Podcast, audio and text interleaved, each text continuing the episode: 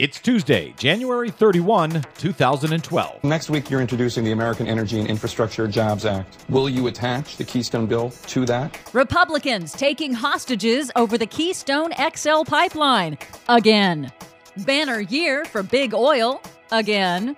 Chevy Volt cleared of all charges. Florida invaded by snakes. No, that's Newt Gingrich and Mitt Romney. Plus, if we had a problem with oil companies, why would we, would we have spent the entire film driving around in a gas-guzzling Rolls Royce? The Muppets strike back at Fox. Easy targets for the Muppets. Why don't they pick on someone their own size? All of that and more straight ahead. From brad blog dot com, I'm Brad Friedman. And I'm Desi Doyen. Stand by for six minutes of independent green news, politics, analysis, and snarky comment. Both of them. Bought into the global warming hoax? You know, with lies like that, I can't believe Rick Santorum isn't the G O P frontrunner. Brother, this is your Green News Report. I'm gonna soak up the sun. Okay, Des, I hope you haven't bought into the global warming hoax.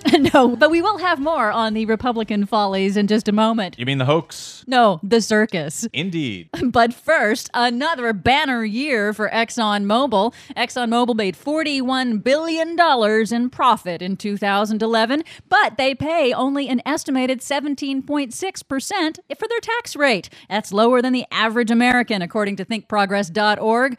Oil profits are higher than last year across the board. New lobbying disclosures show the oil and gas industry overall spent five times more in lobbying Congress than the renewable energy industry has. By the way, Exxon is also suing the federal government to avoid paying an additional ninety-two million dollars in new cleanup costs for the Exxon Valdez oil spill twenty years ago. Unbelievable. Meanwhile, gas prices are going up again. The Department of Energy reports that gas prices, already at record highs for any January on record, rose again last week to a national average of three dollars and forty-three cents a gallon. That is seventy-seven cents higher than this same time last year. But it's going to get even worse in coming months when a handful of East Coast refineries are shut down permanently by the industry to eliminate facilities that have low profit margins. So they make more profits, pay less in taxes, and still continue to get subsidies from the U S government. Amazing. The Chevy Volt is cleared. The National Highway Transportation and Safety Administration has closed its investigation of the Chevy Volt and declared the long-range electric car to be safe after high-profile reports in the media that the battery caught fire during federal crash testing. The fires occurred days after the tests, and G M has since strengthened the battery compartment. The administration found no defects and noted that the risk of fire is much greater in conventional gas cars than in the Chevy Volt. And yet somehow the story of the electric car being a menace to society is the one that gets out there. Yep. Go figure. It's a Florida invasion. No, not this week's Republican presidential election primary, but small mammals that are being wiped out in the Florida Everglades after an invasion of imported pythons and other exotic snakes. Thousands of exotic snakes have been abandoned by their owners in the wild when they got too big. New research shows the snakes have caused the population of small mammals in the Everglades to plummet as much as ninety-nine percent in some areas.